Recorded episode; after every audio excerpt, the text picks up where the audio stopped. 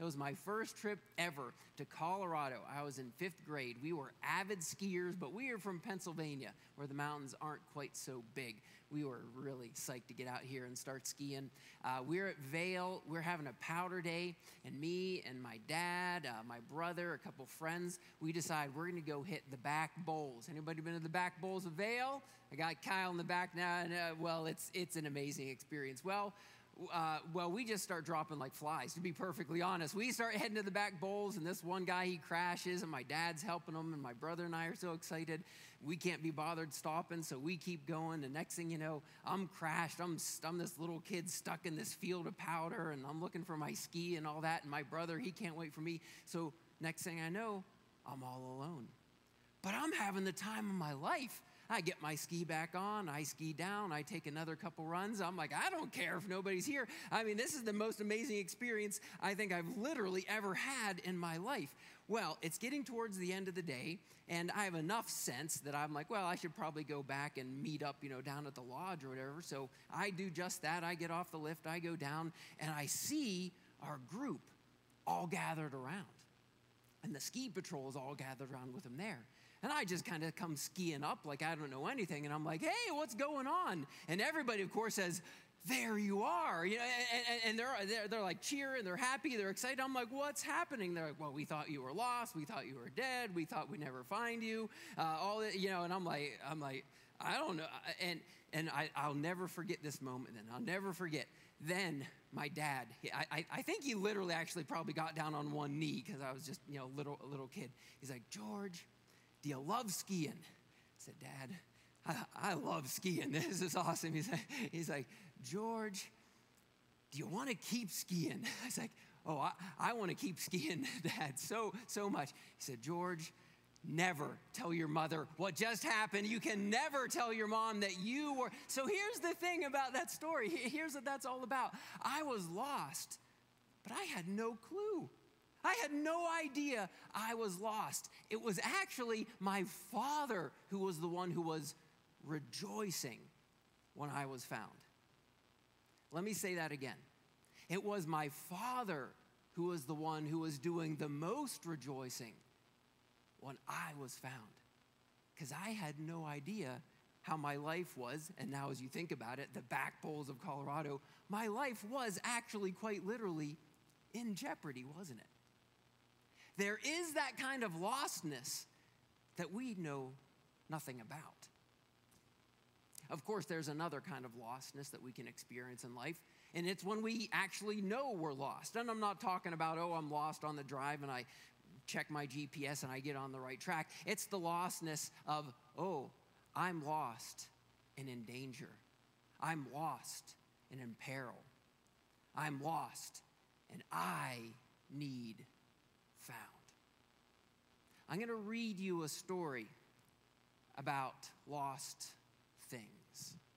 Jesus had a theme coming into this actual, it's actually not a story, it's an event about a lost man. It's a story that should be familiar to a lot of us, I would imagine, but even if it is familiar to many of you, I hope that it will be very, very fresh for you this morning as we think about our God's love for lost things. Luke chapter 19, going to read verses 1 through 10 here. Oh, we found the remote. Super. Starting here in chapter 1. Jesus entered Jericho and was passing through. A man was there by the name of Zacchaeus. He was a chief tax collector and was wealthy. He wanted to see who Jesus was. But because he was short, he could not see over the crowd. So he ran ahead and climbed a sycamore fig tree to see him, since Jesus was coming that way. When Jesus reached the spot, he looked up and said to him, Zacchaeus, come down immediately. I must stay at your house today. So he came down at once and welcomed him gladly. All the people saw this and began to mutter, He has gone to be the guest of a sinner? But Zacchaeus stood up and said to the Lord, Look, Lord, here and now, I give half of my possessions to the poor. And if I have cheated anybody out of anything, I will pay back four times the amount. Jesus said to him, Today salvation has come to this house because this man too is a son of Abraham. For the Son of Man came to seek and to save the lost. Just so we can drive that point home, can you say that with me? The Son of Man came to seek and to save the lost. I'm going to let you in on a little secret that's actually maybe no secret to any of us who are willing to be honest with ourselves. We're all a little bit lost. we're all feeling a little bit lost. Maybe we're all feeling a little bit lost maybe now more than ever past couple years of our lives past couple years of our world it seems that maybe our compass has gone askew. Maybe we feel like they've actually changed the map on us and we can't even find our way. We feel like we've lost our bearings and we can't get ourselves turned around straight because we don't know which way is left, right, up, down. We are feeling lost. All of us are feeling a little bit lost. Now, some of us get really good at covering up our lostness. We like to cover up our lostness with a really nice outfit or a really nice car or really nice clothes because then it looks like we're on the right track and we're just hitting it out of the park. Some of us like to maybe cover up our lostness with really meticulously manicured social media accounts where everybody just sees the vacations, they see the great meals, they see the primping and the preening and the posing and the shots that make us look oh so good. Maybe some of us, maybe some of us are even covering up some of our lostness by coming here. Ironically, I'll cover up my lostness by going to church. Then everybody will think, I know God and I love God and God knows and loves me and I'm loving my neighbor and I have this whole church thing figured out and nobody would ever suspect how lost I feel actually on the inside. Well, my friends, I have good news for you today. Jesus loves lost things. Jesus loves lost people. I really need you to hear that this morning. Jesus loves lost people. Jesus loves sick people. I really need you to get that today. Your lostness does not shock Jesus, it's why he came. Your being sin sick is not an offense to God that drives him away from you. It's like a magnet to the metal of our Lord that is drawing him to you. The Son of Man, Jesus Christ, our Lord and Savior, his mission, his purpose, his calling was to come and to find you because he knew you were lost. Maybe before you ever realized how lost you were. Your lostness, your sin sickness, it isn't repugnant, it isn't repellent, it isn't an offense. It isn't this thing that Jesus looks on you, that God the Father looks at you and says, Oh, they're so lost, I want nothing to do with them. Oh, they're so sick, how could I have anything to do with them? No, our Lord Jesus said, I came to seek and to save my lost children. I came not for those who think they're already healthy and have it all figured out. I came for the ones who are going to call out, Jesus, I'm sick. I need a doctor. Please help. So maybe, maybe it's time for some of us to admit how lost we really are. Maybe it's time for some of us to go ahead and admit to God, who already knows it, how sick you really are. Because it's not going to push him away from you, friends. It's going to help him to fulfill the mission. It's going to help Jesus to do the thing that his heart desires more than anything else. It's going to simply help him to be able to say to you, You are now found, a child of mine. Like he says to Zacchaeus, salvation has come to this house. You too are now a child of God because you've welcomed me into the home of your life. Well, I'm kind of getting ahead of myself. I'm kind of already getting emotional, actually, because I really do want to drive the point home before anybody leaves here today that Jesus loves lost and sick people and is on a mission to seek and to save your life. But the story that this unfolds, of course, happens in the context of meeting this man named Zacchaeus. Now, I have to have some fun with this because I know some of you grew up in a church and you just have to get some things out of the way. Zacchaeus was all right, I know. All right, my Sunday school peeps in the house. Like that, that's just stuck in your head forever. And if it isn't, praise be to God. You don't want it stuck in your head. Zacchaeus was the wee little man. So Zacchaeus, just get this tag about. So Zacchaeus was this short guy. I mean, let, let's just be honest. You know, he, he was really short. Okay, we've, we've been through this before. Whenever I'm asking you to participate with me, I am invited. Jesus was, I mean, Zacchaeus was really short. How short was he? He, he, he, he was so short that, you know, just most of the goals in his life were just out of his reach. He was, he was so short. How short was he? Whenever he told his parents he was going to become a tax collector, they said, How could you stoop so low? He was so short. How short was he? Whenever he had this get together, they just called it a little gathering. Okay, one more, one more, one more, one more, one more, one more. Well, just, uh, uh, do you want any more? No, you don't want any more. You, you get it. Yeah, yeah, yeah, yeah. Uh, all right. When, when Jesus said to Zacchaeus, ye of little faith, it was actually a compliment to him. So you're allowed to have some fun in church. So, okay, so, so we get it. Zacchaeus was this short guy. He must have just felt like, you know, things are just against him from the start this underdog, you know, like metaphorically, but literally, like this underdog in life.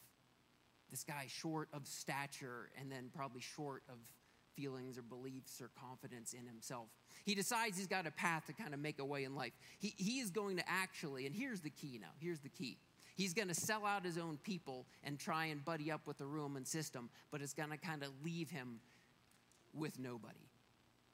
So he's this guy and he's born, and we know he's born into this Jewish family because his name is Zacchaeus, and Zacchaeus means clean or pure of heart. But his life has become anything except clean or pure of heart because in order to become a chief tax collector, and by the way, a chief tax collector is like the guy at like the top of the pyramid. So he's got the he's the tax collector with tax collectors with tax collectors, and he just kind of sits in his booth and lets the money roll in. Now his people aren't too happy with him for this decision in his life. But the Romans, who he's buddied up with, they don't have a lot of respect for him because if you look on somebody who turns their back on their people, they're like, mm, you know, don't trust that guy too much because he did it to them. He might do it to us. So he finds himself in this position where maybe he got all the power he ever wanted. Maybe he started to get all those riches that he thought was going to make everything so great. But it seems to me that he's come to a point where he's realizing maybe this power hasn't really put me in the position that I wanted. Maybe all this wealth hasn't actually bought me things that matter most in my life. He's betrayed his people. He's turned his back on his faith and on his God. He's, he, he's gained this power and this wealth, of course, but he, he seems that it's got to a point that he realizes just, just how lost and alone he really is. It can be a very difficult experience in life to realize you spent your whole life chasing after something only to get that thing, only to get that job, only to get that office, only to get that position, only to get that house, only to get that car, and realize it's not fulfilling all the needs that you thought it would. So Zacchaeus hears that Jesus is coming into Jericho. And I don't want us to miss the beauty of the story of God and what God does in telling us his story. That once there was a man named Joshua who was coming into the city of Jericho, but before he could come in, he had to march around that city seven times and then call out to God. And God answered that prayer and has fulfilled the promise, and the walls came tumbling down. And, and God's people, God's grace, the movement of God was able to come in and to bless the people. Well, now it seems that there's a wall around the city of Jericho, or at least around the heart of this man named Zacchaeus. And Jesus is going to come in. Jesus, the new Joshua, Yeshua, is coming in. He's going to tear down some walls in this man's life. So just understand the beauty of what Jesus is doing here in the story of God and how he's breaking into our lives. He hears that Jesus is coming and he realizes, though, he's at a very serious disadvantage. Because in order to see Jesus, he can't stay in his tax collector's booth where he has all the power. He has to go out into the crowd where he's got none. And he realizes he's going to just be set up as a disadvantage. But here's the part that I love. This is like the bonus, and we'll get back on track. You got to love how God seems to honor and bless people who decide to use their disadvantage to an advantage. To kind of take that thing that maybe at one season or for all of their lives they thought, man, this is the thing that's really setting me back. And maybe God is saying, maybe that's the thing that's going to set you apart. Maybe that thing that you thought was putting you, you know, kind of behind is actually going to thing that actually gets you ahead. There's a great history of God working in people's lives this way. In the chapter just before this, we hear that as Jesus was approaching Jericho, before he even gets in through the city gates, the crowd is already starting to murmur. And there is this blind guy, and he says, What's happening? And the people say, Jesus is coming to town and he can't see. He can't fight through the crowd. He is at a disadvantage too, but he has an idea. I might not have sight, but I've got a voice. So it says he starts to call out, Jesus, son of David, have mercy on me. And you know what the people said? Shut up. Calm down. You're, you're, you're shaming yourself with this display. And you know what he did? Shouted all the loud. I'll shout, I'm going to shout all the louder, Jesus, son of David, have mercy on me. And it gets the attention of Jesus, and Jesus just stops. The crowd parts. The man comes before Jesus. What do you want from me? I want my sight, Jesus. And Jesus responds. Earlier in the life of Jesus, we know that a crowd is gathered in this house, and these four friends have this other friend who's lived his life on this mat, and they can't get through that crowd. They can't get through the door. They can't get him to Jesus. So they just decide, well, if we can't get through the door, you know the story, maybe we're going to we're going to go through the roof. You think this mat is a disadvantage? We're going to knock a hole and lower him down and set him at the feet of Jesus. There's this great story from the First Testament where this little boy, a shepherd, his name was David, he sees this giant that everybody is afraid of. He says, I'll take him on. People are like, You're crazy. You're disadvantaged. There's no way you can beat this guy. He says, Beat this guy? Well, you're right. I mean, I can't pick up a sword, but I don't need a sword. I'm going to use my smallness. I'm going to use my low of statureness. I'm going to use my position here as an advantage. I'll just take this sling and this rock and just take him out.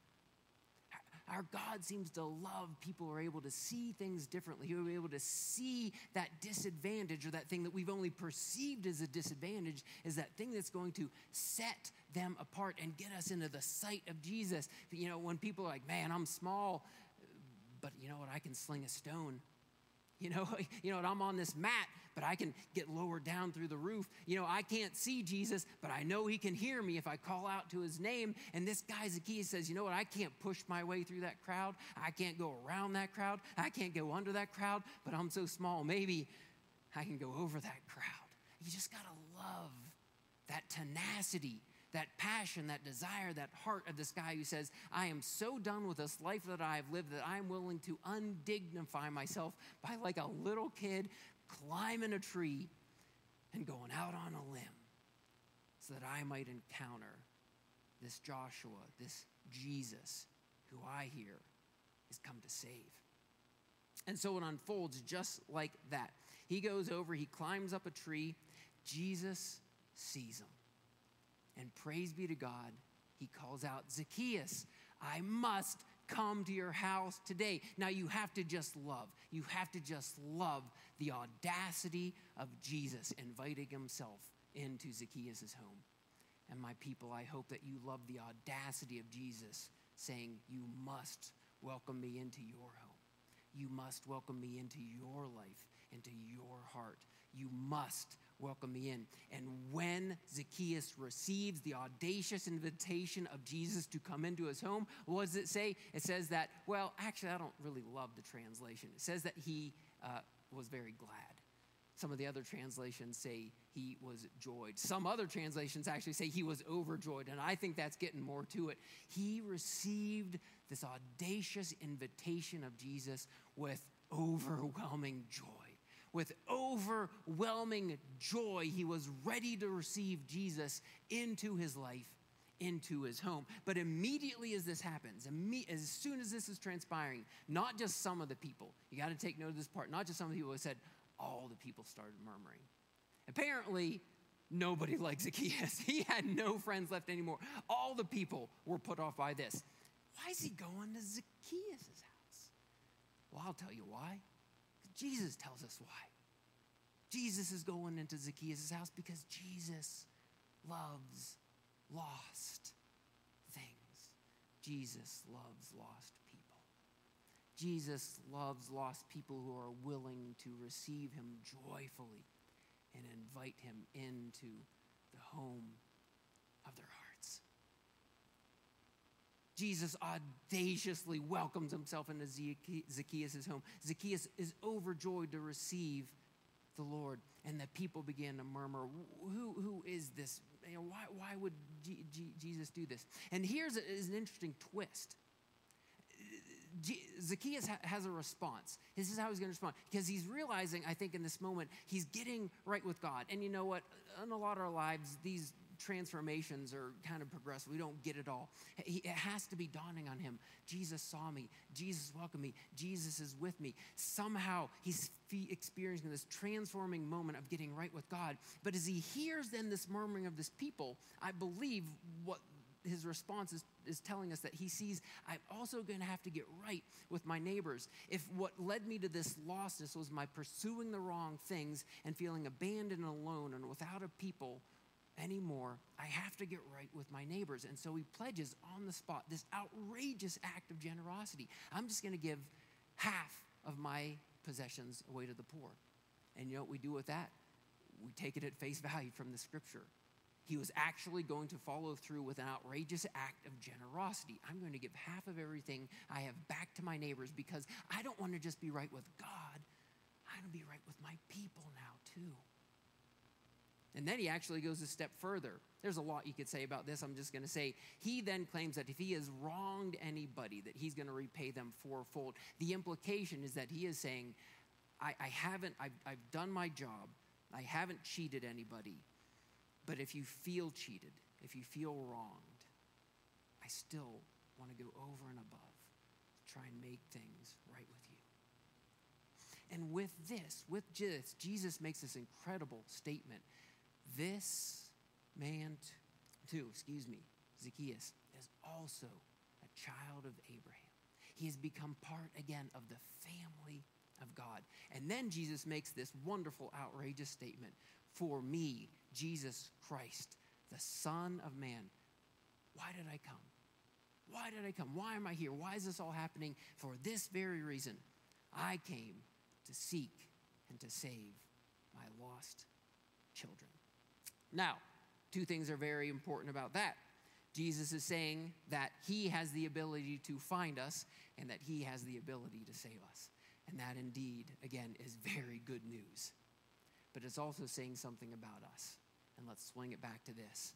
There comes a time and a place in our lives when we begin to realize we are lost and we need to be saved. We're lost, we're alone, we're without God, we're in the dark. We're in the depths of Sheol. We're like all these things that we've just sung about and talked about. We are lost and we need found. But not only that, not only like a kid skiing on the back slopes of Vail having a good old time, we are as good as dead and we need to be saved. We don't just need found, we need to be saved. The Son of Man came to seek and to save the lost. In the church where I grew up, like any church, the pastor had a lot of catchphrases, you know. I'm always interested when people tell me what some of my catchphrases are. We're not always totally aware of the soapboxes we get on all the time and repeat all the time, but I know this, and I think everybody would say this about the church I grew up in. One of the pastor's favorite expressions was that the church is not a museum for saints, but it's a hospital for sinners. The church is not a museum for saints, but it's a hospital for sinners. That's a good one. I like that one. I think I've lived my life by that one for, for, for, a long time.